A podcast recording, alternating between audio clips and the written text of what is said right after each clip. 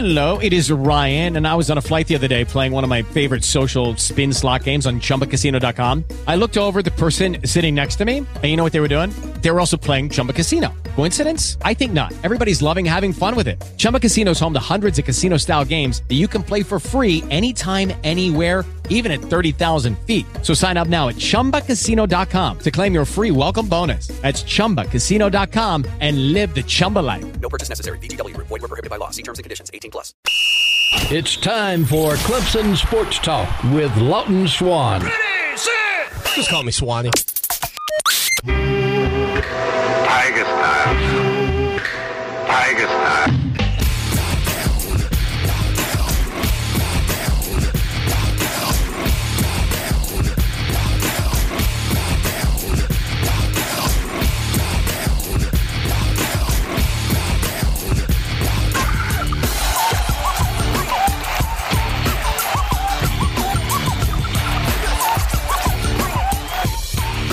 Finally, Clemson Sports Talk has come back to drive time. Hello, everybody. Lawton Swan back in the saddle once again. 316 Greystone Boulevard. Fast paced, action packed, hurry up, no huddle sports talk programming for you. Fox Sports Radio 1400 in the Midlands, around the world on the iHeart Radio app, your home.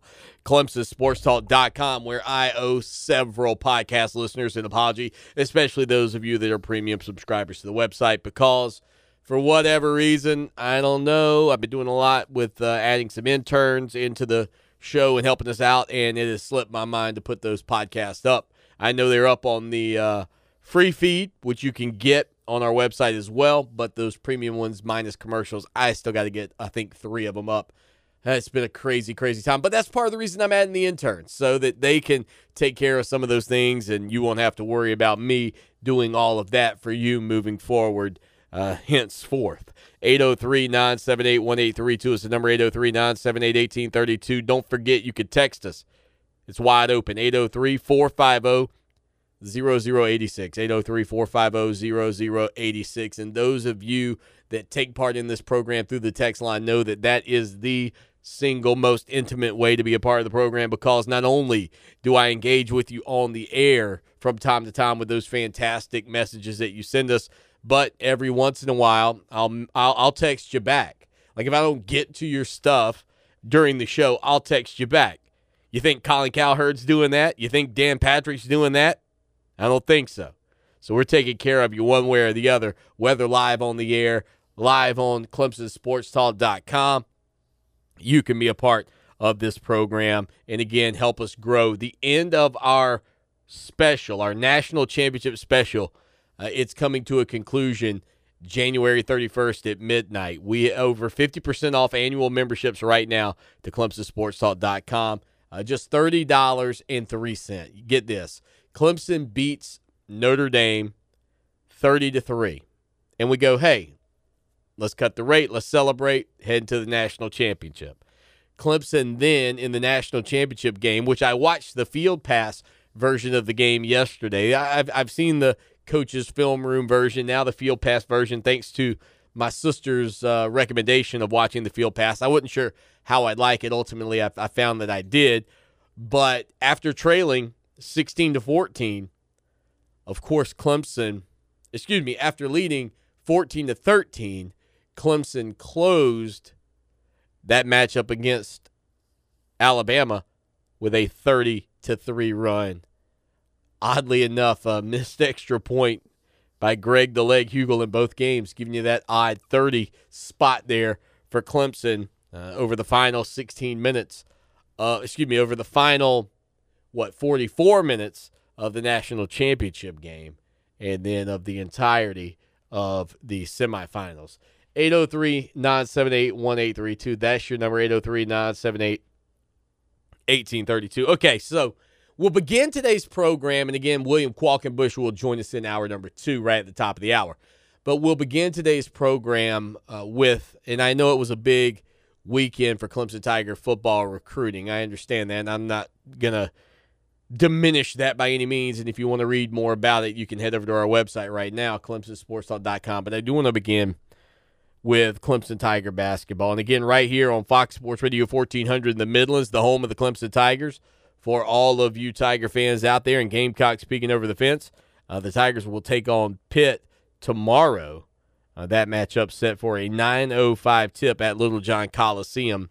Uh, this Clemson Tiger team right now uh, is in uh, a lot of trouble, and this past weekend's matchup at NC State was a chance for uh, some level of respect to be earned, perhaps. Uh, some level of okay, we're maybe we're not as uh, bad as some people think we are. I mean, it was a chance for Clemson basketball uh, to answer the bell, and they didn't. And when I say we, I'm talking about them, not me. And unfortunately, the Tigers down the stretch just didn't make the plays for the second time uh, in a row in a road in a big road matchup in conference play. Uh, most notably, Marcquise Reed missing four free throws. And what's crazy about Marcquise Reed's free throw issues is the fact that you're you're talking about Clemson's closer. You're talking about the kid that there is no question that Brad Brownell uh, counts on to be the go to guy. He's got the ball in his hands twice, twice, and misses four consecutive free throws at the end of the game.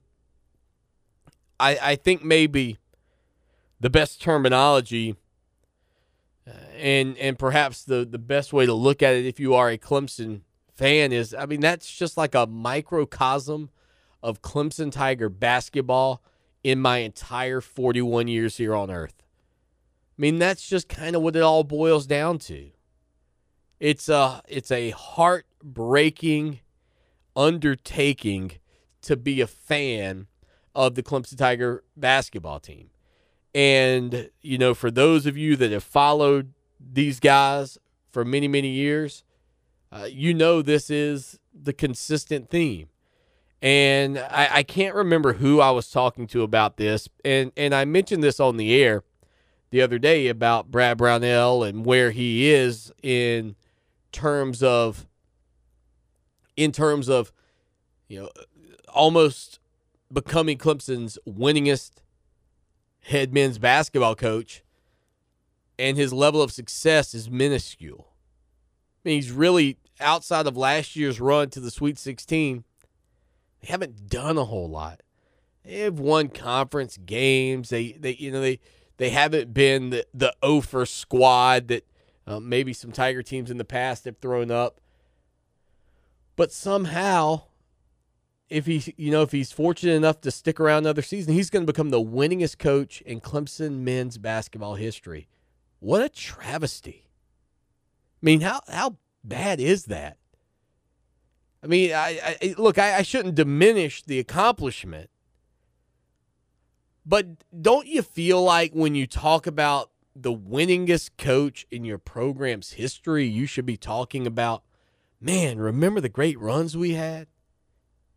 and you just you just don't get that vibe. At least I don't. Maybe maybe I'm jaded. Maybe my my vision is skewed on this.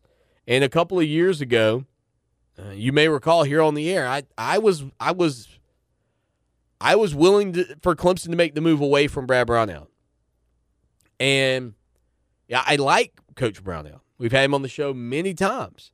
But my job is much like Coach Brownell's job my job is not to uh, just tell you that this is the good guy because Clemson's winning games and Clemson's not having trouble off the court and Clemson's this, that, and the other.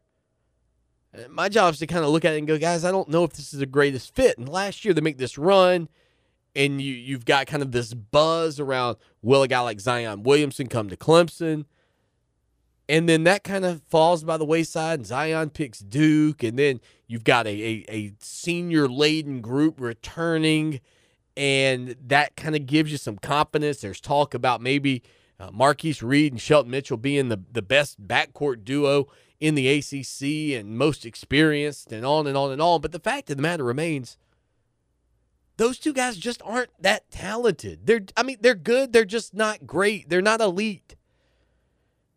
And in this league, perhaps the most befuddling thing that you run into as a Clemson Tiger basketball fan is why can't we land the elite talent?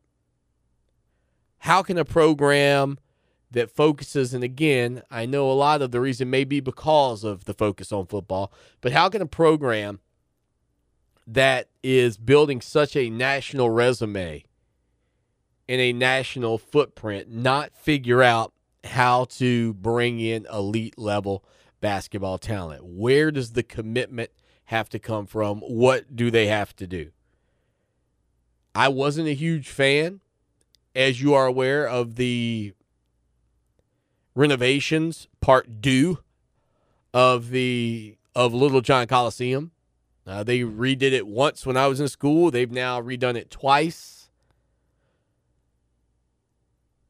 Third time's a charm, maybe. I mean, is that where we're headed? But it's definitely a painful, painful existence watching the Clemson Tigers. They fall in a heartbreaker 69 67 uh, on a last second three pointer from Beverly from uh, NC State. Just as the buzzer sounded, Marcquise Reed falling to the floor in Raleigh, but his four missed free throws in the final 13 seconds. Uh, really, really let the Clemson Tiger faithful down on that front.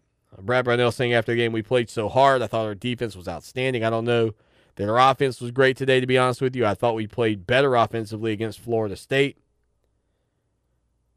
But Clemson, give them some credit. They trailed 49 41 with 10 minutes and 40 some odd seconds remaining in the game. Uh, Marcquise Reed and Eli Thomas, who had a good performance, combined to score 10 points. And then I think you had uh, Aamir Simms, if my memory serves me correctly, chip in a 12th consecutive point, uh, kind of guiding Clemson to a like a I think it was a 53-49 lead at the time, somewhere in that range. To the point of taking control of the game, I would say up six with 35 seconds left. I mean, those are the types of wins that you, you have to have in this league. Those are the types of wins that that teams with talent and experience and depth shouldn't lose. And it doesn't matter whether you're at home or away, playing at a neutral site.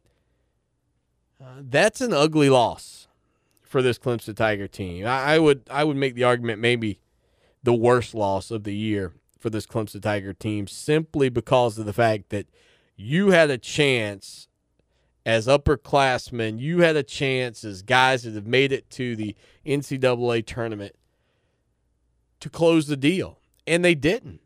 And it's a it's a bitter, bitter pill for everybody, including this. And, and nobody feels worse than these players. Nobody feels worse than Marcquise Reed. Nobody feels worse than than Brad Brownell. They know what the expectations were for this season. They know what it looks like now uh, as they continue to struggle in league play, falling to one and five in the conference. But the reality of who this team is in 2019, 2018, 2019, uh, the reality is it, may just be a, a bad team. They, they just might not have the horses to compete in this league. And what's unique perhaps about it is that you know if you play games out of conference and they and they do play them in basketball obviously but you know it may not be that it's a bad team nationally. But you compete locally. You compete in conference.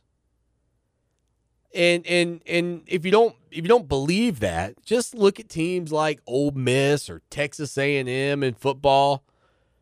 You know they're, they're they're good teams. They play in the SEC West. They got to play Alabama every year. They got to play Auburn, who's good from time to time. Every once in a while, you're catching Georgia across the conference. I mean, and you're talking about playing 12 games. Heck, South Carolina may be a, a prime example of that in in 2018 and 19 in football. Now, I don't know what the rankings will look like come August. But South Carolina, right now, if you ask me, is going to play number one, Clemson, number two, Alabama, number three, Georgia. They're going to play a top 10 Florida team. They're going to play a top 10 Texas A&M team. I mean, I, I truly think South Carolina will play five teams at the end of next season at a minimum. They will play five teams ranked inside the top 10. So theoretically, South Carolina could go 7 and 5, not lose a game to a team outside of the top 10. And for our Gamecock speaking over the fence, what, what does that mean? Well, it means exactly what I just said about Brad Brownell and the Clemson Tigers. Maybe they're not a bad team, but maybe they just play against better competition. Maybe they're just outmatched on a regular basis in the Atlantic Coast Conference in terms of talent. The problem is a game and a loss like the one you saw this past weekend. That's hard to chalk up with, well, they just got beat because of talent. Because here you are, you got Kevin Keatts and the NC State Wolfpack beat. You got them down and out. It's over. You know, this is not some WWE run in. You know what I mean? This is not Ole and Arn Anderson taking out the American Dream, Dusty Rhodes, if you will, to help the Nature Boy Ric Flair retain the title. This is the Nature Boy choking it and Dusty Rhodes hoisting the gold. I mean, that's that's essentially what happened there. And that's where it gets to be even more difficult for those fringe fans that aren't quite all in the boat with Brad Brownell already. The I told you so's. The yep, I knew it. I knew last year was a was you know was a was less of a uh, trend and more of a what's the word I'm looking for? Yeah, kind of an accident, maybe. And it, it's so frustrating because I am at my core a huge basketball fan. I tried to walk on at Clemson when I was in, in college. And I mean, that's the sport that I love. It, like, I, I don't know if you said to me, hey, would you prefer to go to a college football game over a college basketball game? I don't think the answer is yes but I seem to take losses in basketball much worse than I take losses in football. And that that that's even transcending going from being a college student at Clemson through my fandom before becoming a, a podcast host and a radio show host who has to sort of take the the you know the orange shaded glasses off and really talk about what I see and, and what I see from Clemson. It, it's it's insanity, insanity to me, because I don't feel like Brad Brownell's had a lot of success, and yet he's he's on pace to be the winningest coach in Clemson basketball history. Like I don't know what's more sad that it's happened and I haven't recognized that it's happening or that maybe it's just happening because Clemson basketball has been that bad for that long. 803 978 1832. You want to talk Clemson hoops? You can. 803 978 1832. When we come back, we'll take another quick, brief moment to discuss the loss to NC State, and we'll talk a little bit about Clemson's junior day that took place this past weekend. Some big names in town some commitments for the future in the 2020 class, some big offers going out, all that and more when we return. Welcome back to Clemson Sports Talk. Join the show in the chat room at clemsonsportstalk.com.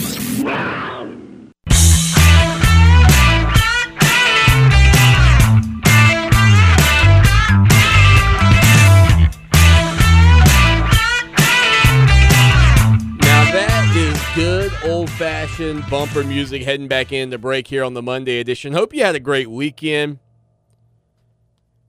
They do go fast. That is, uh, that's for certain. Make no mistake about it. I, I've joked here before, but I, I mean this, I think, wholeheartedly. Man, we, when we, you know, I don't know when the rest of the world like came up with the, uh, the system of work. I don't know when society came up with the five day work week with a two day weekend, but those people were overachievers. Count me in for the guy voting for the four day work week with the three day weekend. What were we thinking? You know, it's interesting because what is a week in the you know in the reality of it all? I guess we could have had longer weekends. I don't really know how that would have affected the calendar. Maybe we should have had eight day weeks, had three days off. I I could use an extra day off. I believe you me. Doesn't matter what time of the year it is either.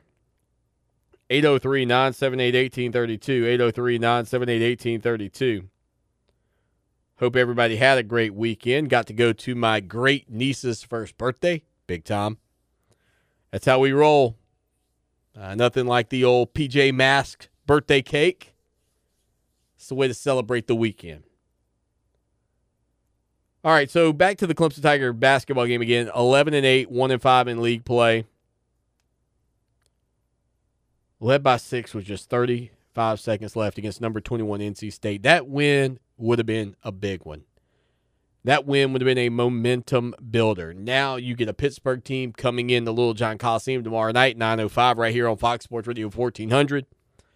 And that kind of becomes and feels like a, another one of those you know must win games for Brad Brownell. Like I kind of wonder, and I'll pose this question to you: Did last season's success put enough in the you know did did, did Brad Brownell deposit enough in the bank for the majority of Clemson Tiger fans to look at this year, no matter how it goes, the rest of the way and say, yeah, but we'll be all right. We'll be back. We'll bounce back. Because I'll be honest with you, it, it, it's kind of scary when you think about what this team's going to lose in the offseason. And then really trying to justify what they lose and figuring out where they're going to you know have the talent to win a lot of games next year. It's a tough job. I don't. I, don't bemoan. You know. I don't. I don't want to be dismissive of how tough that job is. But my goodness, the loss that you had this weekend is just gut wrenching. And maybe some of you don't even care. I actually, I'm going to go further and say most of you don't care. And that may be part of the problem.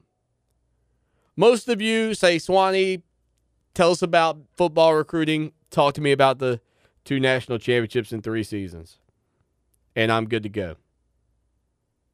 So, you know, that's that's another aspect or another that's another side of the coin for sure. Is simply the fact that Swanee Clemson is a football school. Anything else that happens, yeah, it's not a big deal. I'd like to see baseball win. I mean, these are this is the thought process of a lot of Clemson Tiger fans. I'd like to see baseball win. I love seeing football win. Uh, basketball is just there to tide me over. Just something to get me from point A to point B. And maybe that's why they don't win. Maybe that's why it's such a frustrating existence. And I feel bad too for those of you that are just the die-hard basketball fans. And the reason that I feel bad for you is because I understand your pain. Lucky Land Casino asking people what's the weirdest place you've gotten lucky? Lucky? In line at the deli, I guess? Aha, in my dentist's office. More than once, actually. Do I have to say? Yes, you do. In the car before my kids' PTA meeting. Really? Yes. Excuse me, what's the weirdest place you've gotten lucky? I never win and tell. Well, there you have it. You can get lucky anywhere playing at LuckyLandSlots.com. Play for free right now. Are you feeling lucky? No purchase necessary. Void where prohibited by law. 18 plus. Terms and conditions apply. See website for details. I understand your frustration. Life in the league is not easy. Life in the ACC is not easy. And when you sit there this weekend and you watch, and again, I I kind of labeled the Florida State game and the NC State game as must-win ball games. And you you watch this team lose a couple of must-win ball games and the way they lose at NC State, uh, just bitter pill, right? I mean, I don't know if there's a, I don't know if there's another way to say it. Just a bitter, bitter pill for Clemson fans, certainly for the coaching staff.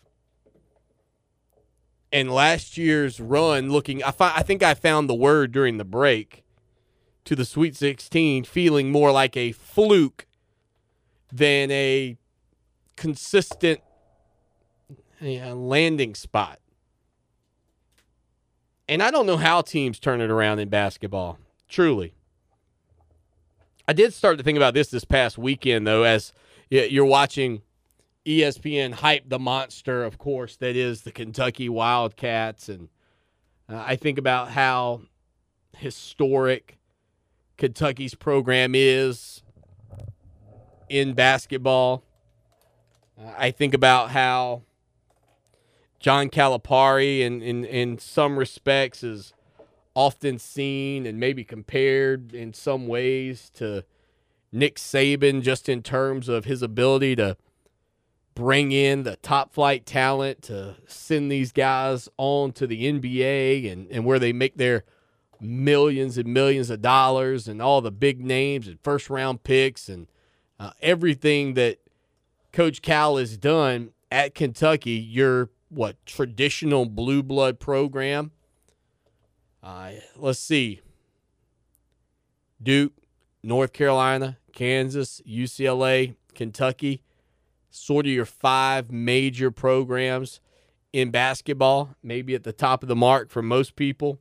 I may have missed a team. I, I, I can't remember, but typically when I think college hoops, I think Duke, North Carolina, Kentucky, Kansas, UCLA. That's the traditional powers of the sport.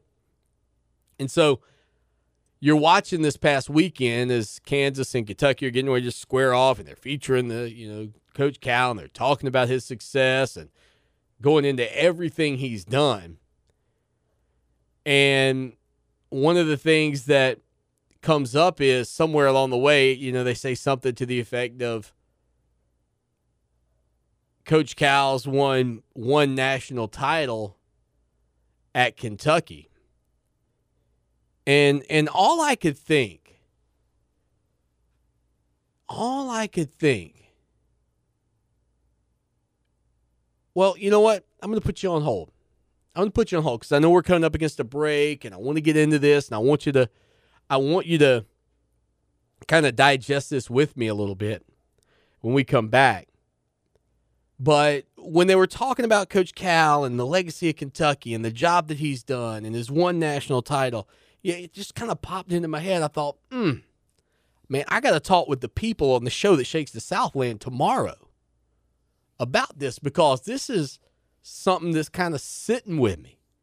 So what we're going to do, we're going to hit a break. We'll come back. We'll talk about that. We'll move forward. We'll recap Clemson's weekend uh, with the Elite Junior Day, which took place. Uh, Clemson staff was in town. I mean, I was talking to Dabo here on the air. If I'd have, if I'd have known he was coming down to watch a little high school basketball to check out Jordan Burch here in the Midlands, I would have I would have invited him in studio. It's the open door policy here for Coach. I mean, I'm all about Coach Swinney coming in. I, am not going to shoot it down. But I was telling him, you know, I was I was giving him some advice while he was rolling through. I didn't realize he could tune us in on the iHeartRadio app or on Fox Sports Radio 1400. When we get back, I'll tell you exactly what I thought watching this past weekend as they touched on John Calipari and uh, Kentucky basketball.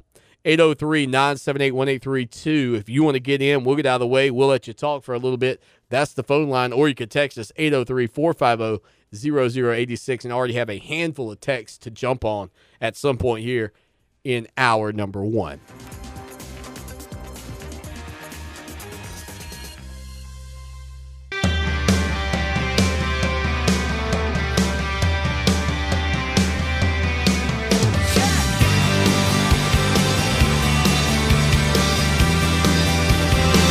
Happy Monday, everybody out there. Hope you are having a wonderful one here, 4:34 in the afternoon, as you make your way home, tuned in to the iHeart radio stations in the Midland. This one being Fox Sports Radio 1400. Of course, we have all our sister stations: WCOS, uh, 104.7 WNOK, on and on and on. Places for you to get your fix right here at iHeart Radio uh, 316 Greystone Boulevard. I give out the address all the time. Haven't had anybody asking for my autograph after the show. I've done the show for nearly five years now, and that's sad. but we are having a good time. And of course, the website is ClemsonSportsTalk.com and on Twitter at Clemson Sports. Come join the nearly 20,000, maybe 20,000 already. You know what? I, I, that would be sad. That would be sad if we've hit that threshold and I didn't recognize it. No, we are closing in ever so rapidly. So there we go. All right, so I'm watching basketball this past weekend, and of course, they were talking about uh, Kansas and Kentucky and uh, the matchup there in hoops this past weekend. Uh, Kentucky getting by Kansas 71 63, the final score. But here's what kind of jumped out at me and, and made me reflect for a minute because I know we started the show kind of down on basketball and, and ugh. yeah. Coach Cal at Kentucky, preeminent program, bringing in preeminent players, one national title. Dabo Swinney, Clemson, builds this monster 10 years, two national titles. Now, I understand and I and and I you know I hesitate to say this because I know it's not exactly true for a couple of reasons and I'll explain. Uh, but I feel like it's probably harder to win a basketball championship because of the 64. I'm only going 64. I don't care what they do with all that pre just the 64 team playoff, you know, March Madness. I get it. You got to win what, 6 games in a row to win the title. So I understand that that, that can be difficult to do. But then you factor in how many losses you can have, and this is where it may be harder to win a, a football title. I, you know, I don't know which is tougher. In football, you almost have to go undefeated. Maybe you get one loss. There aren't a lot of blemishes that you're allowed. In basketball, you could technically lose every game, win your conference championship, and win six games, and all of a sudden you have a 10 game winning streak at the end of the year and you're the national champs. So it's a it's a weird weird dynamic. Like you you can imagine like if Duke if Duke this year had all of their starters injured, all of their freshman stars and everybody, and they had to play all their you know all their GPA boosters, had to throw those guys in. And they went over the season. Then all of a sudden, Zion and those guys are back for the ACC tournament. They you know, probably have the potential to win the 10 games necessary to be the national champs. So, uh, yeah, that's a fictional situation, but the question becomes with the losses that you can absorb in basketball, regular season, even in the even in your conference tournament, you can lose and, and still be a part of the the final deal. I don't I don't know that we're going to see that all too often in college football. You kind of have to win your conference to be in it. You're going to have to uh, it, well, I hesitate to say win it because I know that there are teams that don't, but I don't think we've had a team lose their conference championship game yet and get in. I know there were conversations this year about Georgia losing and getting in, but the the to lose your conference championship game and get in, eh, I don't know that that'll happen. I don't know which is tougher. Less games in, in football, obviously, but you got to win six at the end of the basketball season to be the champ. But for Clemson and Dabo Swinney to have two national titles and to know that John Calipari at Kansas, I mean, excuse me, at Kentucky, simply has one sort of a mind blowing statistic, in all honesty. I mean, it really is, given what people think of him and what people think of his of his time at Kentucky. taking over, oddly enough, in 2009, the same season essentially that Dabo Swinney. I know he came in in 08, halfway through the year, but they've essentially been at th- these schools at the same amount of time. Swinney's got two football titles.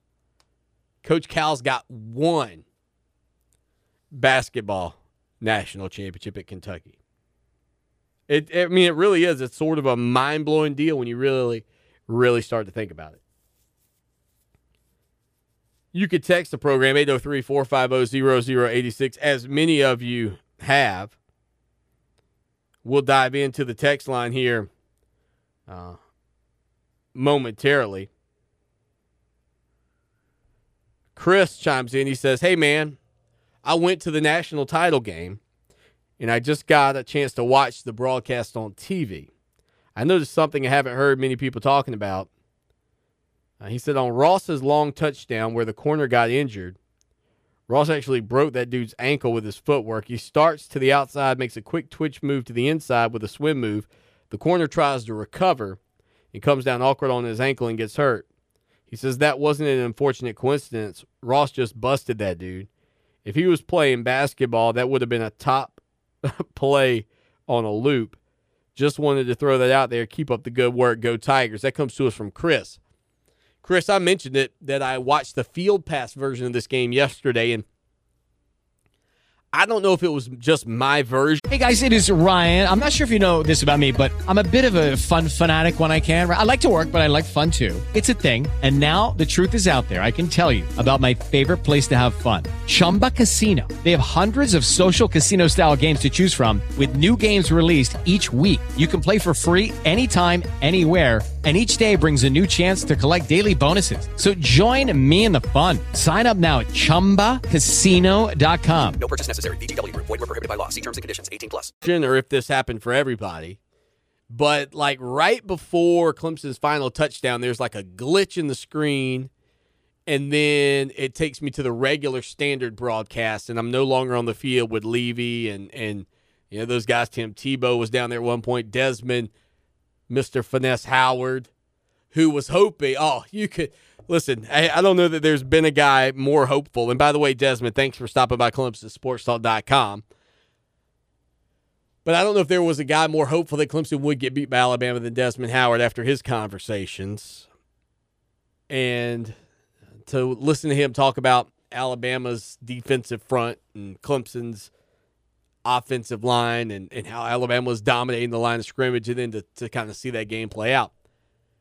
But I think it was Rod, uh, man, Gilmore, Rod Gilmore, who was down there on the sidelines. And, and Gilmore was down there during that play. And, and that's all. He was just gushing over Justyn Ross and his ability to, you know, to power with his uh, hands at the line of scrimmage and to, to get into the open field.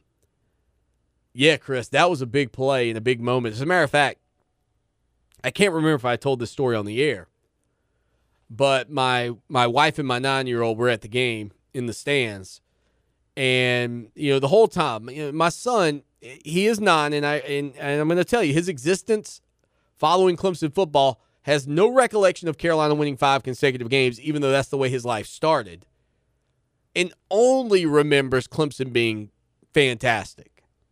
You know what I mean? Like the years he remembers, he's talking 14 and 1, 12 and 2, 14 and 1, 14 and 1. That takes him back to being about 5 years old. So he, I mean, that's what he remembers. National championships and college football playoffs. And so the whole way to California, I was like, look, Clemson could get beat in this game. They they they could win it as well, but if they get beat, they're not a bad team. They're not a bad team at 14 and 1. Alabama, they got beat, not a bad team. Got manhandled, still not a bad team. And at the half, I texted my wife. I said, listen, it was 31 to 16. I said, look, don't let Mason get too overconfident about this game because all I could think was Alabama's a couple of touchdowns down. Man, Ross, boom, guy's ankle snaps or whatever happens. Ross in the open field for six at 38 16. I texted her. I said, uh, yeah, y'all go ahead and enjoy this one. go ahead and celebrate. Game over. We'll be back. Welcome back to Clemson Sports Talk. Join the show now at 978 1832 or text 803 450 0086.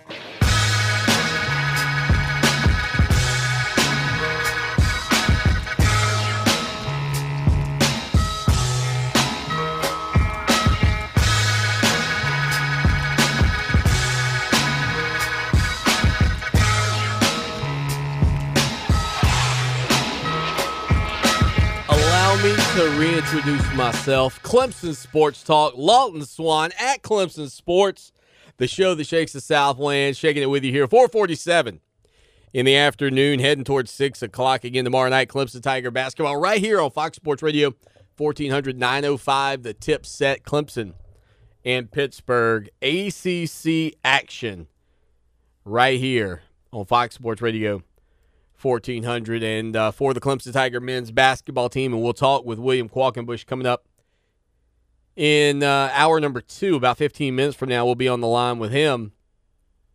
Clemson, boy, this is. Uh, this kind of feels like one of those, yeah, you might want to scoop this one up. The Tigers, by the way, 78.8% predictions according to ESPN to win this game. Clemson 11 and 8, 1 and 5, Pittsburgh 12 and 8, 2 and 5 in league play. Keep your eye on this game though because when we uh, talk a little bit about the what's the word storylines around Clemson and their success or uh, their lack thereof, perhaps I guess this year is one way to look at it. Keep your eye on Trey McGowens uh, freshman guard for the Pittsburgh Panthers. Uh, this is a young man out of Piedmont, South Carolina. Now, Piedmont may not stand out for you in terms of, hey, Swanee, where is that? Is that in the low country? That's Clemson's backyard, folks. That's Clemson's backyard. And I mentioned this a couple of weeks ago. McGowens has been named the Atlantic Coast Conference Rookie of the Week once or twice now.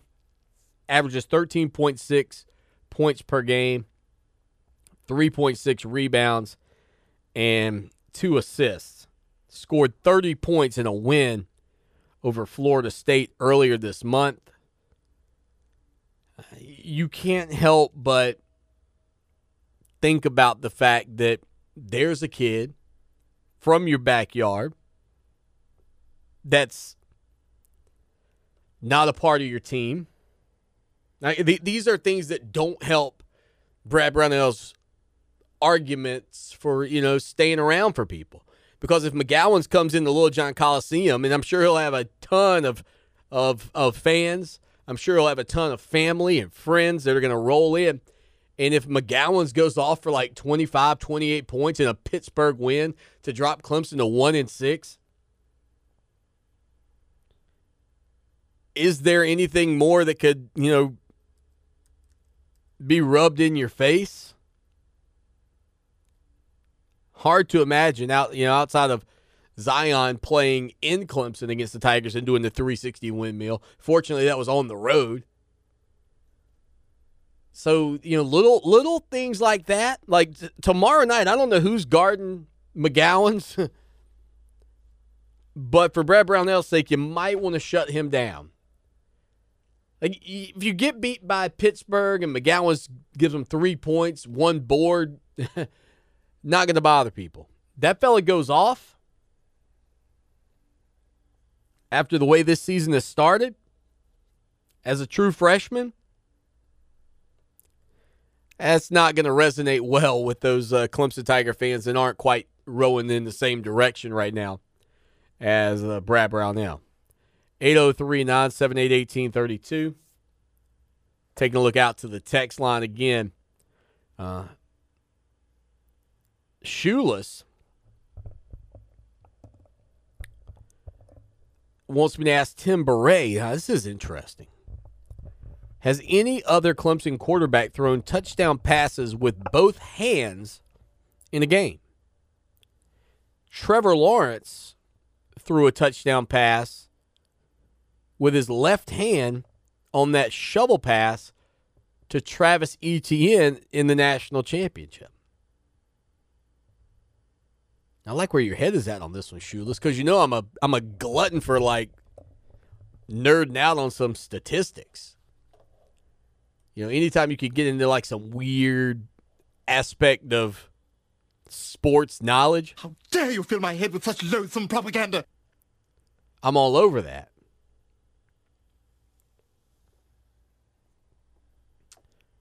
That um, hmm. Now I really got to think. Do I ever remember a Clemson player throwing a touchdown with both hands in a game? Heck, could we take it even further? Is Trevor Lawrence the first player to throw a touchdown pass with both hands in the national championship in college football history? That was a little left handed inside shovel pass now that you say that. I wonder. I mean, because for me, you know, you know, I talked about basketball and playing basketball. I am so much more comfortable. And I don't know when this changed. I'm so much more comfortable shooting layups with my left hand than I am with with layups with my right hand, even though I'm right-handed. Sometimes I wonder if I was born left-handed and my parents just forced me the other direction. I throw a frisbee left-handed. I shoot pool left-handed. I can throw a football fairly decent left-handed, not great. I would not really want to attempt to throw a baseball left-handed. But shooting a left-handed layup is very natural for me. Very natural. I feel like I get higher off the ground. I feel like I finish stronger. I even prefer on the perimeter to give a jab step to the right, cross back to the left towards the middle of the hoop. I would I'm I'm much more compelled to make that move than I am to jab step to my left and then come back across to my right. That that to me doesn't feel nearly as natural. But that shuffle pass on the inside with the left hand does feel good to me. And you're right. Shoeless, he threw that with his left hand. I, I would venture to guess, I would venture to go with yes, he's the only Clemson player to do it in a game. And I would all now again that little shuffle pass may have given it to somebody else at some point. Like I don't remember if Tajh Boyd had a little lefty shuffle pass. The great thing about that play, though, and the reason you want to pitch that with your left hand is because the play is going to the right. And if you pitch it with your right hand, you're essentially kind of turning your back to the defensive end, giving up the ability to rush the football or keep it. You know, when you, if you pitch it with your left, you're keeping your face square to the man coming at you, which makes him be much more accountable for the running back, or excuse me, for the quarterback. This is a beautiful game. Uh, you know, we throughout the year we were critical at times of Clemson's first half offensive coaching adjustments, kind of the slow pace at which they came out of the gates dude, they did not come out of the gate slow against the Crimson Tide. I know they you know, had their hiccups there on the the first possession, but man, when it was third down, I don't know. Eh, I, I'm not sure if Tony Elliott had a sheet that said stuff that will absolutely work or what. but every time Clemson dialed something up on third. With the Lucky Land slots, you can get lucky just about anywhere. This is your captain speaking. Uh, we've got clear runway and the weather's fine, but we're just going to circle up here a while and uh, get lucky. No, no, nothing like that. It's just these cash prizes add up quick. So I suggest you sit back, keep your tray table upright, and start getting lucky. Play for free at LuckyLandSlots.com. Are you feeling lucky? No purchase necessary. Void where prohibited by law. 18 plus terms and conditions apply. See website for details. Down in that national championship game, it went for an impressive, impressive game in the biggest of moments. Our good buddy William Qualkinbush on Twitter, is at Qualk Talk. He will be joining us right here on the show that shakes the Southland Clemson Sports Talk coming up at the top of the hour. We'll talk with him about uh, Clemson Tiger basketball this past weekend, heartbreak. I'll see if he knows about this uh, potential nugget from uh, Shoeless on Trevor Lawrence. And we may ask him a little bit about recruiting this past weekend. And we got to update you on some of that stuff. Again, you can get full updates, so ClemsonSportsTalk.com. Head over there right now and become a premium subscriber to our website. We'll be right back.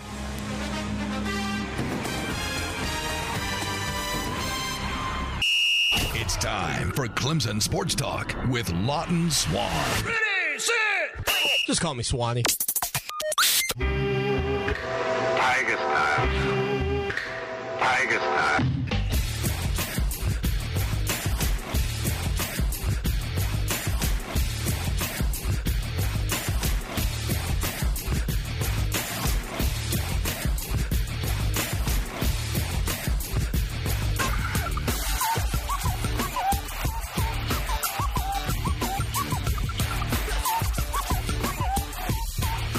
It is hour number two.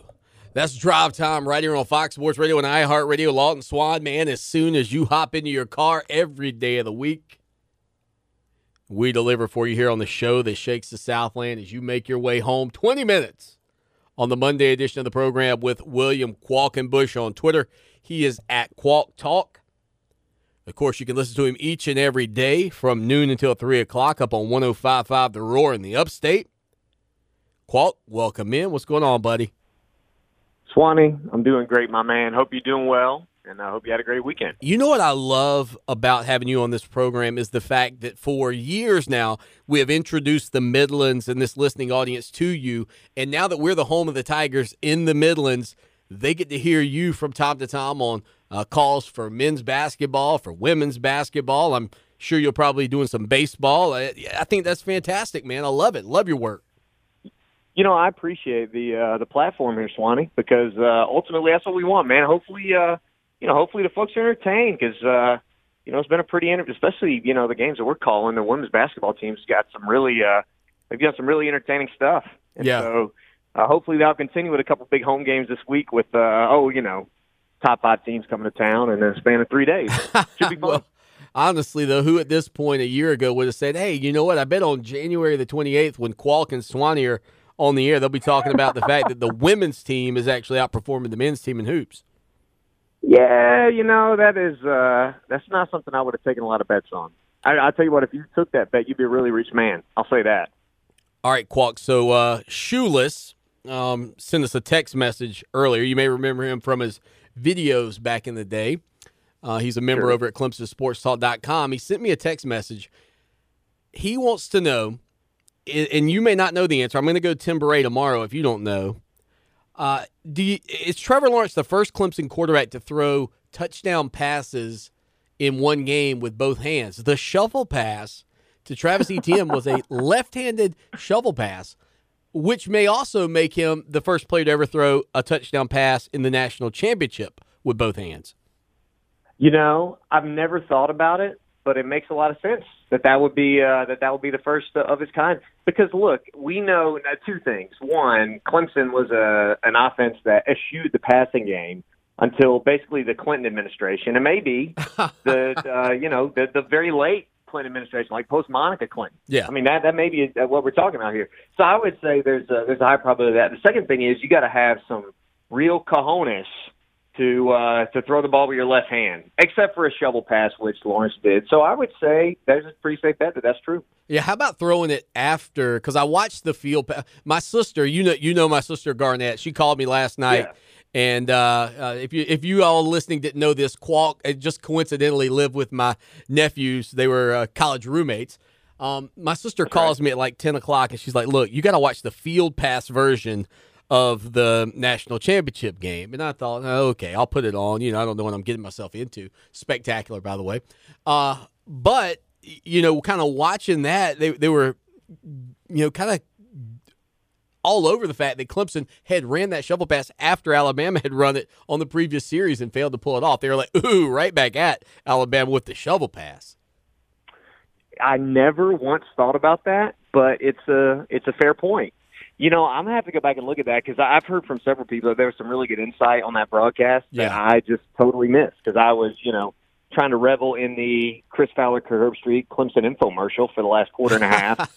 so I haven't I haven't actually gone back and uh, studied it like a student, but maybe I should. And you, you may have uh, you may have given me the push that I needed there. Well, listen, Tim Tebow's incredible on it because uh, Tebow at, at one point, you know, right the first interception, I forget what he called the the defense, some sort of trap two defense that that um, Brent Venables ran. Tebow, I mean, immediately in a in a blink of an eye on the sidelines with no angle to really watch it, goes, ah, hit him with the you know the trap two defense. He said uh, Venables hit me with that one for an interception when I was the quarterback at Florida facing Oklahoma in the national championship game in the first half. and then he goes, and then well, the, you know, yeah, the next statement he ahead. makes, Qualk, is, and then later in the game, I beat him right down the middle of the field with a big ball. Of course, on the next possession, Clemson beats him right down the middle of the field on the big ball, and everybody's like, well, Tebow's all over it tonight. Man, how about that? You know, it, it's funny how the long memories that quarterbacks and coaches have. Like, you know, the Sean McVay, like, what did you run against the Chiefs in 2012? Right. And he's like, oh, you know, I ran this and this and this, and we played this off of this. And you're like, man, I, I can't remember what I had for lunch yesterday. Um, but the but the photographic memory and the recall that those guys have is remarkable. It really is. And, you know, you sit here today and you look back on, on where Clemson is. I, I made this note for Tiger fans. Dabo Swinney and John Calipari essentially arrived at their jobs at the same time. Calipari taking over a blue blood basketball program with all of his resume. Dabo Swinney taking over a roller coaster ride in Clemson. Swinney now two national championships in football. Calipari just one in men's basketball at Kentucky. Which is harder in your opinion, winning a title in football or basketball? Oh man, that is a great question because I think it it depends on what your um I guess what your strategy is, what your um you know what your model is because I would say winning in football with Dabo Swinney's model is is easier than winning in basketball with Calipari's model, knowing full well that Calipari chose that model. Um and, Okay. and another thing too, in the in the postseason, uh, now qualifying for the postseason more difficult in football, but it's pretty easy. You win all your games. That's not feasible in basketball. So, from that standpoint, you have to navigate uh, conference, you know, conference season, conference tournament, a lot of familiarity, you know, going to a bunch of hostile places, and then you have to win six games in a bracket that can be either forgiving or unforgiving. You don't really know. I think for any given team to win a, a basketball championship in a given year, I think is more difficult than winning a football championship in a given year, just because of how rigorous the postseason is, and because of how many months the season spans. Think about this: September, October, November, you're done with uh, with, with football. Okay, so that's again, you're talking a, a pretty decent sample, but that's three months of competition. In basketball, you have November, December, January, February, and then into March. And each day is an injury waiting to happen. Each day is a suspension waiting to happen each day is a is a blossom, you know, a potential blossom waiting to happen. So there's a lot of variance that can take place over the course of a basketball calendar. Whereas I think if you're you know if you're a football team, it's hard to be like, wow, you know, this team was red hot and now they're terrible, and uh, or or vice versa. So I think because of the ebbs and flows and because of how long the season is and because of how grueling the postseason grind is, uh, I would say basketball. William Qualkinbush here on Clemson Sports Talk on Twitter. He's at Qualk Talk. I like to think he steps into his show at noon and, and drops some dimes on Kelly that he picks up here on the show that shakes the Southland on Monday, but perhaps not. Qual Clemson Tiger basketball, heartbreaking loss this past weekend. What's incredible about it is number one, Marcquise Reed missing four free throws in the final 30 some odd seconds of the game. That's head scratching. That's been Clemson basketball my entire life. But Reed, who's been your closer, to have that happen uh, makes it even all the more shocking, in my opinion. Yeah, I mean, think about Greg Buckner missing four free throws, or you know, Terrell McIntyre is on staff now missing four free throws at the end of a game. I mean, that that's what it is. Now, th- those guys really, I mean, we we don't know if they were ever in that situation or not. And I, I'll remind people too that uh, Marcquise Reed wouldn't have had to just make one. People have said if you just make one of the four, well, no, you lost by two. So if you would have to make three of the four to still win, and two of the four to tie. So it's not quite as simple as people are making it out to be. But Yeah. I, I mean, I would say the last ten seconds were not great. Um, they fouled too early. Um, you know, you put a fifty-some percent free throw shooter at the line, but a guy who is a good shooter. I don't know why Braxton Beverly was fifty-eight point seven percent coming in. Small sample size, maybe I'm not sure, but at any rate, uh, you put him at the line. He hits a couple. Um, you know, you miss a couple free throws. You allow them to get points at the clock stop, and then you know, you, you did what you wanted to do in a one point game, not allowing a, you know, not allowing a drive and a bucket to beat you. You met a guy hit a 26 footer with a hand in his face on the run. Um, that's tough. Uh, I, I looked it up on uh, the KenPom website. Uh, Clemson had a 1.1% chance to lose at 66-61 with like 23 seconds left or something like that. Yeah. And they lose a game. Now, what's crazy about the Saturday in college basketball is there were two other games where a team came back with a lower win probability than that and won. Four of the 21 uh, most improbable comebacks of the year statistically happened on Saturday. Clemson was third. So if you think about it, there were two teams that lost in more heartbreaking fashion than uh, than Clemson did in terms of, of blowing the lead. But man, it's just it, it was it was tough to lose a game like that where you know you didn't make a three, but especially in the last ten minutes, you were outworking an effort team. And I, I don't know if people realize how hard that is to do. I mean, think about outworking Oliver Purnell's Clemson team, or think about outworking Nolan Richardson's Arkansas team. Think about outworking a team that presses and traps and runs and, and does all that stuff. Yeah. How hard that is to do. Clemson did that on the opponent's home floor with them pretty much at full strength. I don't know if Markell Johnson was 100%, but he played 23 minutes and looked good to me. Um, you know, they didn't get the benefit of the team that Wake Forest played and the team that had taken the floor the last three games without Markell Johnson. So to do all that, to put yourself in position to win and just not be able to do it is really crushing. And the one thing that hurts more than anything else is one, you've had an unforgiving first part of the schedule, but two, you've also got um, you've got manageable games coming up, but you still have to beat some NCAA tournament caliber teams to put yourself in position to do what I think this team should do, and that's play in the NCAA tournament. And so coming down the pike, it's not going to be enough to just win the games you're supposed to win anymore because of the Nebraska loss and the Creighton loss and some of those, um, and and of course the uh, the two losses you just took on the road. But you've got to win now some games that you're maybe not supposed to win. And that's the challenge for this team is it's not enough to beat Pittsburgh it's not enough to beat Wake Forest and Georgia Tech. They're going to have to beat some other teams in there, the you know the Syracuse on the return of Virginia Tech and North Carolina, in order to feel good about themselves without stubbing their toe along the way. Well, and, and that's what I was going to ask you. It, it does open up. It feels like it opens up a little bit, but this team has to be in in some respects. And I know I saw some of their posts. I think on social media after the game, they seem very positive and upbeat about you know where they are right now, and I'm sure the coaching staff is selling them on that. But but where are they you know, tomorrow night at at 10:30 if they're down you know 10 points to Pittsburgh for crying out loud at home? You know where are they mentally then moving forward? Because I would think that would be a real blast to the system. Well, yeah, that that makes it tough. I mean, you're you're talking about um, you're talking about a hinge point game right here. I mean, I've called Syracuse a must-win in some respects, but not really. It's like a must-win asterisk because you know sandwiched around that game was a game against Virginia and Duke. Right. I've called Florida State a must-win because I thought Florida State you know, matched up better with Florida State than NC State. I called NC State a must-win because I thought they had to split those games.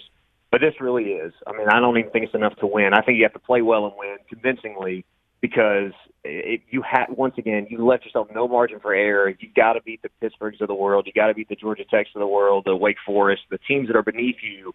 You have to keep winning them all. Um, and you know what?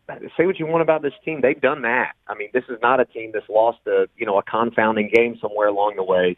This is a team that's handled business when it's supposed to handle business against teams that it's better than. And so when you face a Miami, when you face a Georgia Tech, when you face a Wake Forest, when you face Boston College or Pittsburgh or one of these teams beneath you in the league, they've been able to deal with it. Um, Georgia Tech, they played well. Uh, they against a, a red hot Georgia Tech team, and they did it by limiting what Georgia Tech had been doing well in that you know in that general time frame. So from that standpoint, I would be encouraged about this opportunity against Pittsburgh coming up, and I'd be encouraged about the opportunity to you know, win win some games now. You've got three winnable games back to back to back. Yeah. After this grueling stretch where you can get right a little bit. That's the challenge in front of this team is not to squander any of these and to continue to play well because I mean you could you could argue that even though it wasn't pretty aesthetically, that maybe the most pleasing game that they played so far is the one they just played Saturday. They just didn't seal the deal and get the win. You know, I go back. By the way, follow Qualk on Twitter at Qualk Talk. Um, and and I think about something I mentioned to the listeners earlier. I want to get your vibe on this. Uh, you know, we focus so much on Zion Williamson and you know, what he's done at Duke and, and and how good he's been, but Trey McGowens is another local kid that's a freshman. He plays at Pittsburgh. He's been ACC Rookie of the Week. He you know averages I think somewhere in the neighborhood of 13 points per game. Uh, if he comes into Littlejohn and has a big performance, I'm sure family and friends and everybody are going to be there rooting him on. But what what does that do? Maybe I don't know win or lose. If um, maybe if Clemson wins, it doesn't do much. But you know, if Pittsburgh wins and McGowens has a big game, that's going to be something that Clemson fans are going to say, "Hey, dude, we didn't. Clemson didn't just missed on one kid, missed on this kid as well." Yeah, I think that's uh, that's definitely a concern. Now, I will say this: um, Clemson has a history of bottling up those types of players. Um, when you look at, especially guys who like to put it on the deck and get to the rim. I mean, yeah, they've given up some threes this year, but I mean that's kind of been McGowens' game. Yeah, um, it is a dribble drive, get to the line. He got to the line what twenty times or something against. I think it was the NC State game. He got to the line twenty times, maybe Florida State, one of those. Um, you know, he's not going to do that against Clemson. They're going to guard him without fouling. And um, so I think it would be difficult to have that type of performance. I think you're right that that, that would not be great if he came in and basically was able to have his way. With that being said, um, I I'm not sure I would bank on that just because of the type of player he is, yeah, and the types of players I've gone off against Clemson.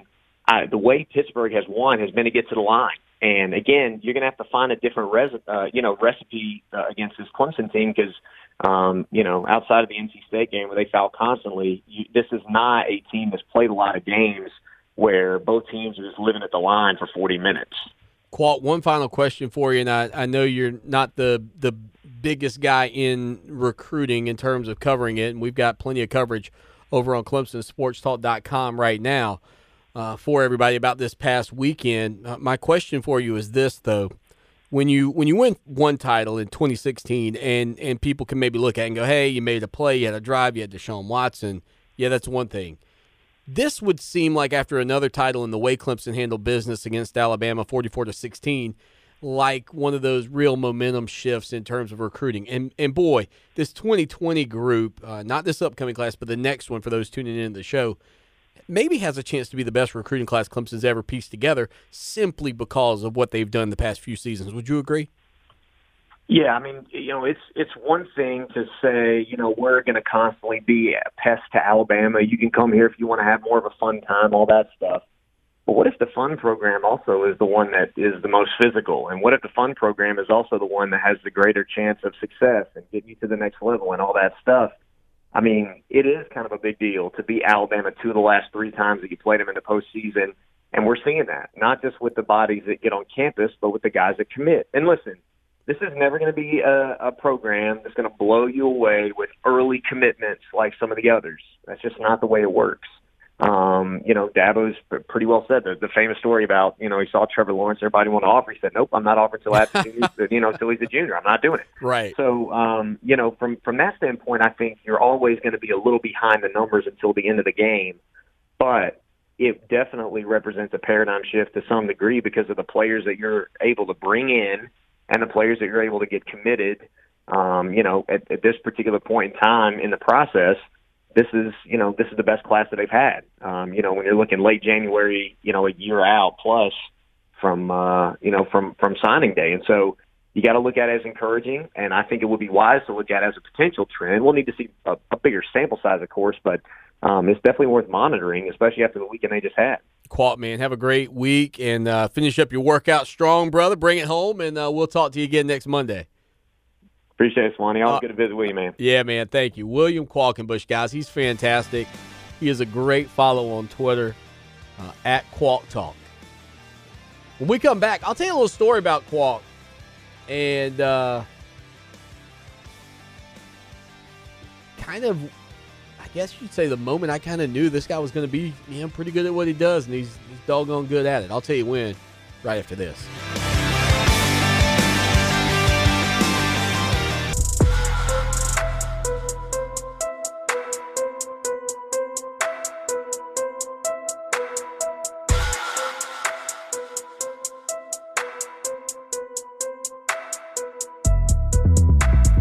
Clemson Sports Talk here on a Monday, 523 as you make your way home. Hope you are having a wonderful afternoon. Real quick before we get to some Clemson baseball news, and we'll talk a little bit of uh, Clemson Tiger football. I, I, I never will forget where I was. I was at my house, and I don't even know what, you know, I don't, Qualk wasn't a roommate at the time with my nephews. That it's kind of odd that they even end up, you know, being roommates and becoming friends while they were in school at Clemson. And the whole scenario with both of us being in radio is really ridiculous. But I, I for for whatever reason, I pulled up WCCP online on my phone or on my uh, computer one morning. I I was fixing a cup of coffee, Saturday morning. Uh, it was not football season and all of a sudden there's a local you know young guy doing a show and i you know i don't remember if it came on at 8 and went off at 10 or 7 to 9 or what eh, but it was a saturday morning and I, I was not working here at iheartradio yet i was still doing my podcast only and and i'll be honest as i sat there listening one of the things that i, I really tried to do when i was getting into this business was and I, I think it's good if you're you know if you're a carpenter if you're yeah, a lawyer whatever, you know, you want to learn from people who do the job that you do. And so I would focus on uh, some of the big names in the industry and how did they run their show and what did they do and this, that, and the other. And I was very critical of sports talk radio, very critical. Still am very critical of radio in general, simply because I think if you're going to put on a good show, you need to be prepared and ready to go. You need to know what you're going to talk about and you need to be able to handle it. And I listen to so many shows where I'm going, oh, wow, it's painful painful. And look, I'm a guy in the business. There are a lot of painful radio shows out there. Okay. Some of you are going, yep, yep, I agree, Swanee, and this is one of them, right at the top of my painful list, and that's fine. But I, uh, I was listening to this kid, and I'm like, this guy's actually, he's pretty good. And you know, I don't remember if he was saying, "Ah, oh, my name's William Qualkinbush," or whether he was going by Qualk or what. But I just remember thinking, this, this, this kid's gonna, this kid's gonna do it. He's gonna be pretty good at this. He's to be really good at this. And I think he's done a tremendous job with his work at WCCP and, of course, for the Clemson Sports pro- properties. And you can hear uh, that stuff right here on Fox Sports Radio, 1400. Your home for the Clemson Tigers in the Midlands. Uh, he and his, his cohort on the air, Kelly Gramlich, are uh, partners on the uh, basketball calls traditionally for the women's games, and they do a really good job there. So, you know, good good for him because he's a Clemson graduate and he's worked hard and he's you know turned uh, his passion into his job, and you know that's a testament to his his work and and work ethic uh, and his dedication to his craft. So that's why we always also appreciate having him on the program because it's an interesting insight. I mean, he's a guy that's grown up in the Clemson area, still is in the Clemson area, and uh, gives us a, a unique perspective on all things Clemson. 803 978 1832. 803 978 1832. And don't forget that text line is 803 450 0086. All right, I'm going to come over to uh, Facebook in just a minute and uh, ClemsonSportsTalk.com where we're streaming the show and check out some of the messages or questions and comments that we uh, may have over there. But congratulations uh, briefly here to Clemson Tiger baseball player Logan Davidson. Uh, Logan Davidson earlier today was. With LuckyLand Slots, you can get lucky just about anywhere. Dearly beloved, we are gathered here today to. Has anyone seen the bride and groom? Sorry, sorry, we're here. We were getting lucky in the limo and we lost track of time. No, Lucky Land Casino, with cash prizes that add up quicker than a guest registry. In that case, I pronounce you lucky. Play for free at LuckyLandSlots.com. Daily bonuses are waiting. No purchase necessary. Void where prohibited by law. 18 plus. Terms and conditions apply. See website for details. Named preseason first team All America. Of course, the Clemson Tiger baseball team getting set to get underway right around the bend. We had plenty of coverage of that for you last week. Monty Lee, probably eight to ten players, videos, and coverage over on ClemsonSportsTalk.com. Logan Davidson, the junior shortstop out of Charlotte, North Carolina, according to Baseball America, uh, was named a first team All American. He was previously named a preseason second team All American by D1 Baseball and a third team All American by Collegiate Baseball and Perfect Game. Uh, the two time All America selection has 25, 27 doubles, 27 homers, 87 RBIs, and 116 runs with 20 steals in his first two seasons as a Clemson Tiger. Davidson's obviously going to be a guy that Clemson will rely on this year uh, at the plate and in the field consistently there at his shortstop spot. What a great young man. Uh, actually, uh, at one point, maybe still dates. Again, you talk about, you know, the uh, what's the six degrees or whatever of separation. Uh, Logan Davidson dates a young lady whose grandmother sits behind my family at the Clemson football game. So my son uh, actually sat with Logan earlier this year uh, during the Clemson football game, sat right beside him. And uh, I know that was pretty cool for uh, my nine year old. No doubt about that. We'll send it out to the phone lines, though, before we get over to the uh, Facebook and Twitter aspect of the show. Caller, welcome in. What's up? Yeah, this is Overton's Orange, Lawton. How are you? Uh, Mr. Overton's Orange, it is good to hear from you, sir. How are you? Well, I don't think it. I don't think. I think you'll probably retract that statement after what I have to say. Uh oh. Yeah, I I just wanted to call and officially tell everybody on the air, all my fans, that I won't be calling the show anymore. And I just that's all. I don't have much to talk about. I just wanted to know what if you might have some uh, out some uh, feedback for that comment. Is now is this a retirement? Oh no, I I I'm I'm officially retired from from working for anyone. I don't work for anybody. If I need to work, I'm gonna do it for myself or Yeah. my family. You know, So but uh, this is a full scale, no holds Yes, barred shut down of the show. absolutely, forever and ever, and not. I mean, just I apologize. I, I just can't. I had to do it after. You know what? You know all the wonderful things we've been through. We have we have been through a ton. We shared some wonderful times together. We have But- broke we have broken bread together, my friend. Absolutely, but and it's a shame that I have to put it put it to an end, but I think it's best for me and you. Well, the fans will miss you, sir. Well, they, they'll they, they can they know how to get in touch with me.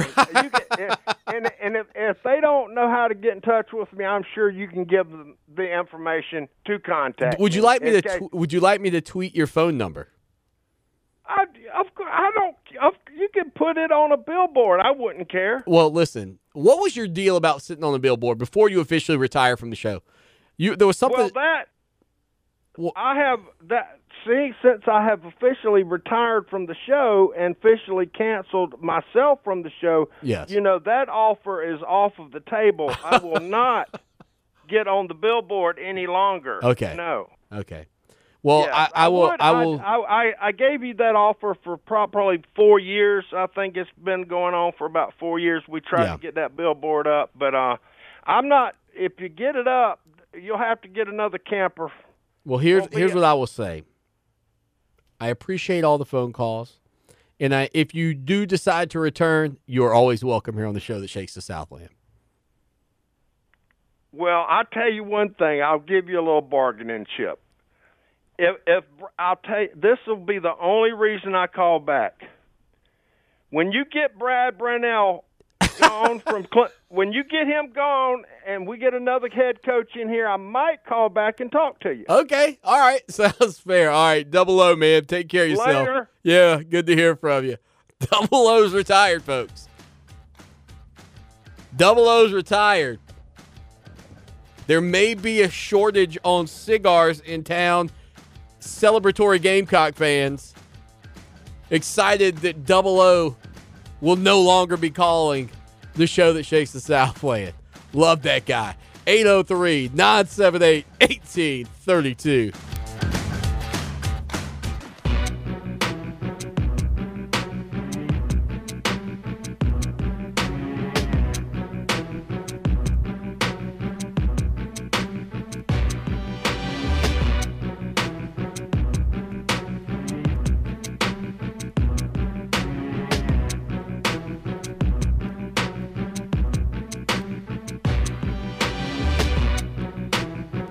Twitter at Clemson Sports. Be a part of it.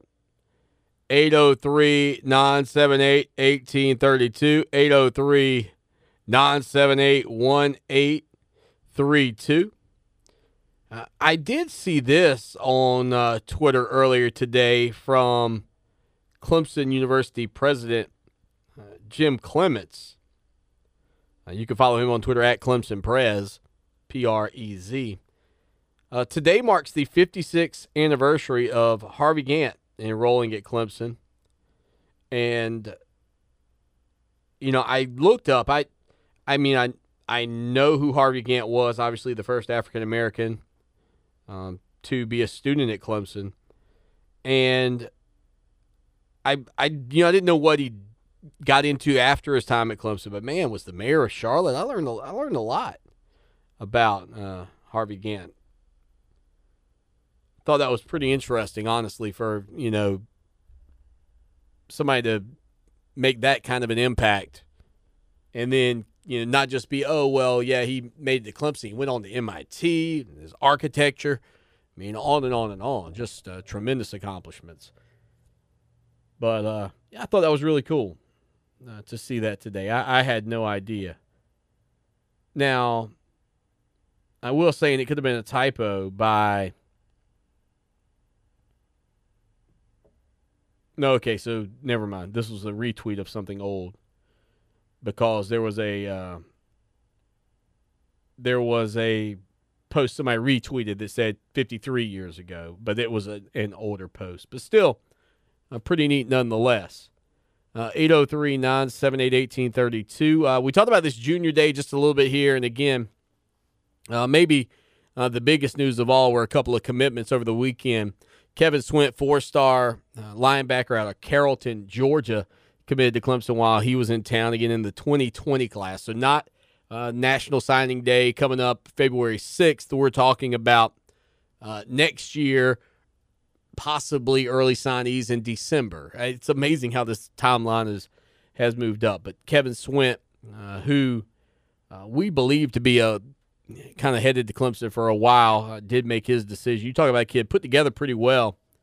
Uh, there's no doubt about that.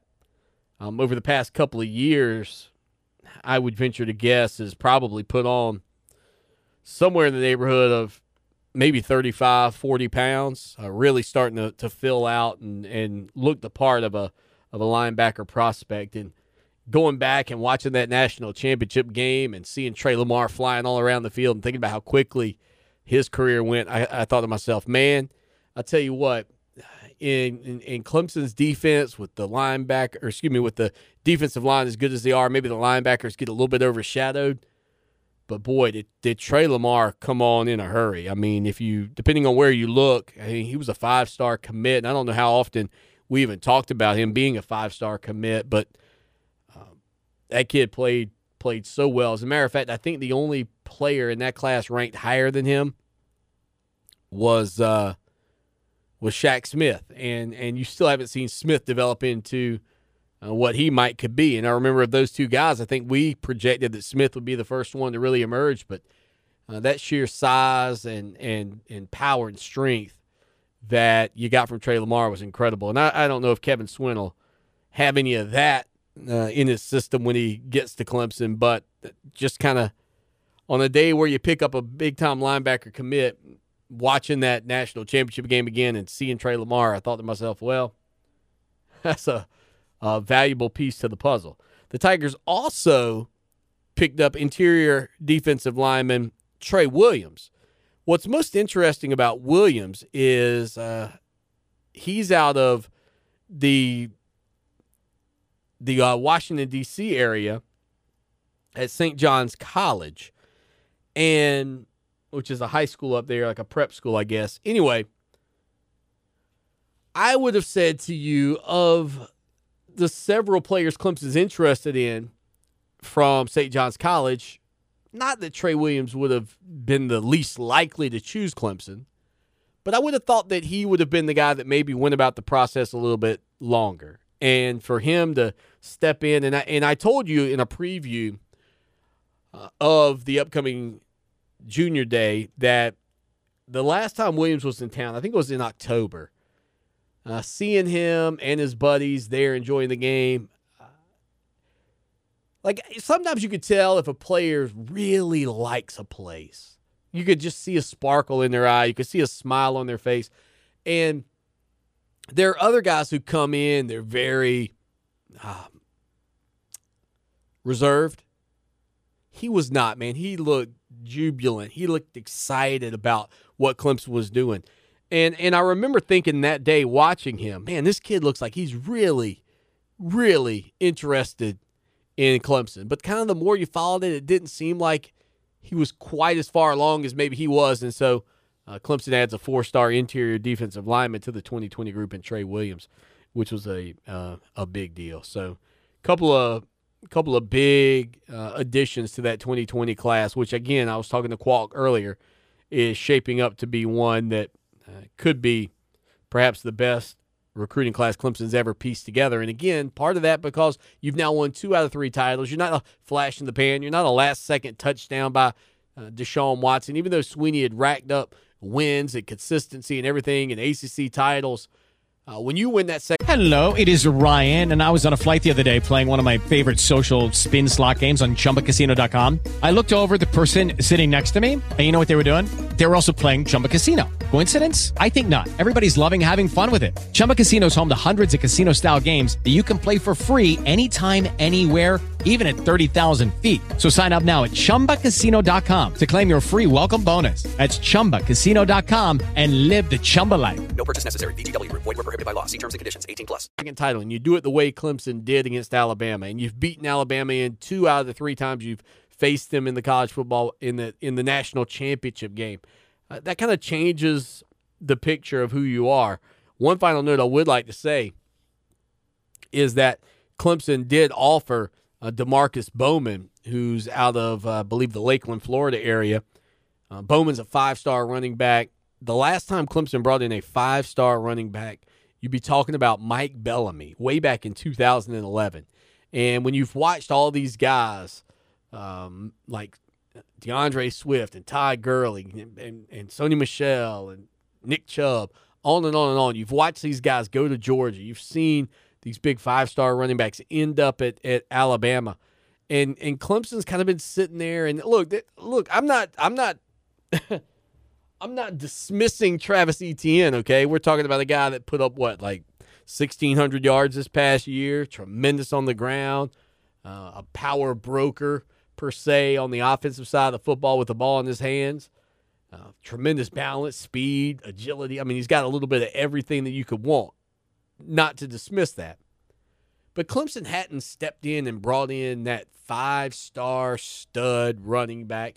And stars don't always, you know, stars don't always matter, as Hunter Renfrow can uh, attest, as Travis Etienne can attest. But you know, for Clemson to make that offer to this kid who's got a, another year to develop and just really, really, if you watch his highlights, and we've got them up over on ClemsonSportsTalk.com, man, I'll tell you what, good looking ball player there. So, uh, just a couple of notes coming out of Clemson's Elite Junior Day. We've got more over on ClemsonSportsTalk.com for you, and again on Twitter at Clemson Sports. I, I don't know how we do it. I mean, I really don't. I say it every day.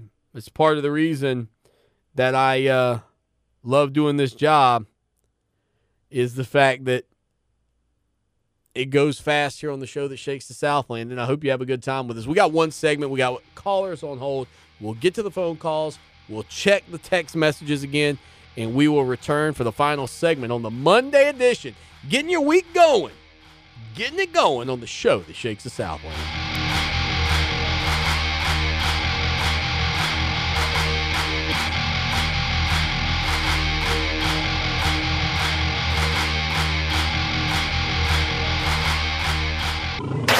Welcome back to Clemson Sports Talk. Join the show in the chat room at clemsonsportstalk.com. What have you done for me lately? It's a fair question. Just don't lose sight of the bigger picture. Don't forget history. Lucky for us at Clemson, the answer to the questions, What have you done for me lately? and What have you done always? Are the same.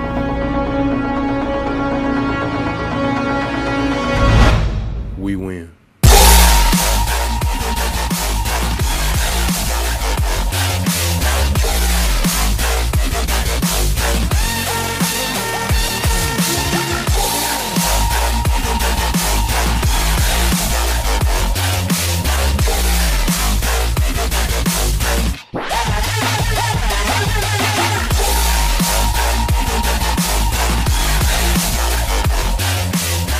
Segment, Monday edition, Clemson Sports Talk. Glad to have each and every one of you here being a part of the program. Don't forget you can text us anytime, 803 450 0086. You can also give us a call, 803 978 1832. Speedy, Gamecock Nation, peeking over the fence. Speedy, what's going on, man? I just told you, man. I just got the hospital. Uh, you know, and, you know, when Clemson won that national championship, kind of put me slightly in the coma. And uh, oh Lord. So this, this, this I, I just wanted to just explain this, you know, to all the Gamecocks. You know, um, you know, God woke me up and He just told me, He said, you know what? I'm going to bless these mighty Gamecocks of yours. And I said, well, how are you going to do that? And he said, you need to quit. You need to start criticizing your football coach. If you're going to be part of the positive solution, you need to help them with the problem.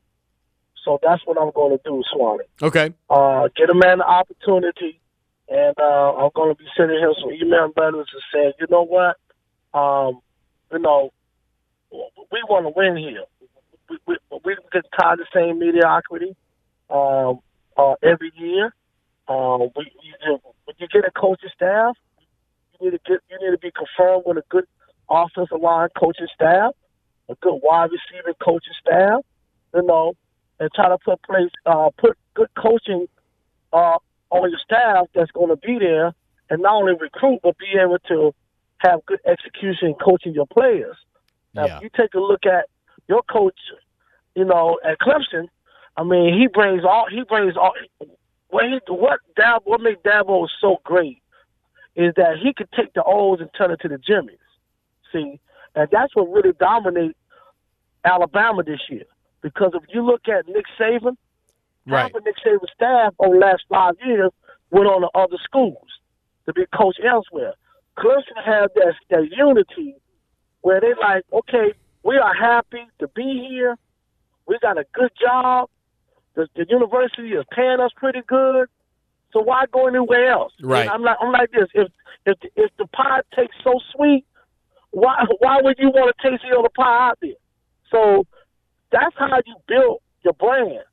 And as long as, long as you got Dabo there, Yeah. who's a leader amongst men, I had to put him up there, uh, uh, head of the top number two coaches in college football. And before you know it, Swanee, this is the question Clemson Tiger fans need to be thinking about. It's going to come down to big money. Now, I'm not saying Clemson don't have a whole lot of money. They got money. Yeah. But do they have that Bama money? Do they have that Notre Dame money? Do they have that Texas Longhorn money? You know, that's the kind of money. So, you know, you, you got a good coach, and I'm going to tell you, that I'm going to have to put him ahead of the man who got the rock name after him, in Clemson. Howard? Yeah, If Frank Howard. win yeah, if he if he win another championship, there's no doubt about top to bottom, he's going to be ahead of every coach, including Danny Ford and everybody else. You can race them off the history book and put him up there forever. You know how hard it is to get a championship. And the last thing I want to say Yeah. that uh, about y'all program, you got a you got a good basketball. Littlejohn Coliseum, I've been there five times. That place could get electrified. Okay, it reminds me a lot of Duke. You know, it's not that big, but it have a lot of echo, and they get excited. But the problem is, it comes to your coach. I don't care how good you recruit. Okay, you can't beat the Dukes. You can't beat the Tar Heels.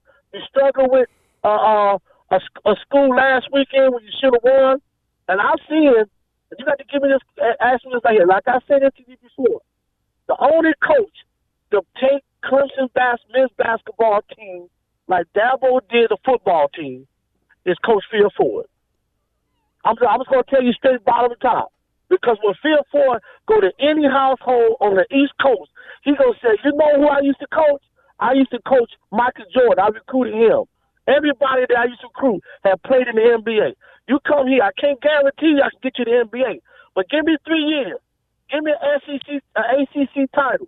And give me a Final Four and a national championship. And I can get you to the next level. That's what you need. You need a brand that could go to your, go to these households. Because if I got a son and it's still four coaching, he's gonna he gonna be playing for Phil Ford. Speedy, I got I know what Phil Ford can do. I got a quick question for you. How how much did Swinney's second title change for Gamecock Nation? How you see Clemson's program? I'll tell you like this right here. It's like being dead and dying again. Okay? There's no there's nothing about I'm not even upset with Clemson. I'm proud of Clemson. I applaud y'all. I I I I, I, I I'm glad that y'all represent the Palmetto State. That y'all can talk about that y'all are football, not just in South Carolina, but on the East Coast. Everybody in the A- ACC, in the in the West Conference, including Florida, by far, they can't even carry y'all jockey strap. I'm I'm I'm I'm, I'm, gonna keep it real 100. It ain't got to do with school colors. It's got to do with facts right in front of you. Clemson could be the next dominated football team for the next two years. And if y'all got that kid, that quarterback around, Yeah. woo, Yeah. Lord have mercy. I might be back in the hospital again. All right, Speedy man, appreciate the phone call. All right, we got one more caller. We'll get to him. By the way, tomorrow we'll talk about uh, all the different suggestions for Dabo Swinney's Ring of Honor. He's not in it yet, but if he gets there, what's going up there? I'll tell you what kind of won out uh, in those conversations on social media. Caller, welcome in. They hate us because of they ain't us. You're so funny, Dave. what? They hate us because they ain't us? They hate us because they ain't us. I've heard that one before. Appreciate the phone call. All right, man. Oh, goodness. Speedy was on a roll. Speedy was on a roll today. That was fun.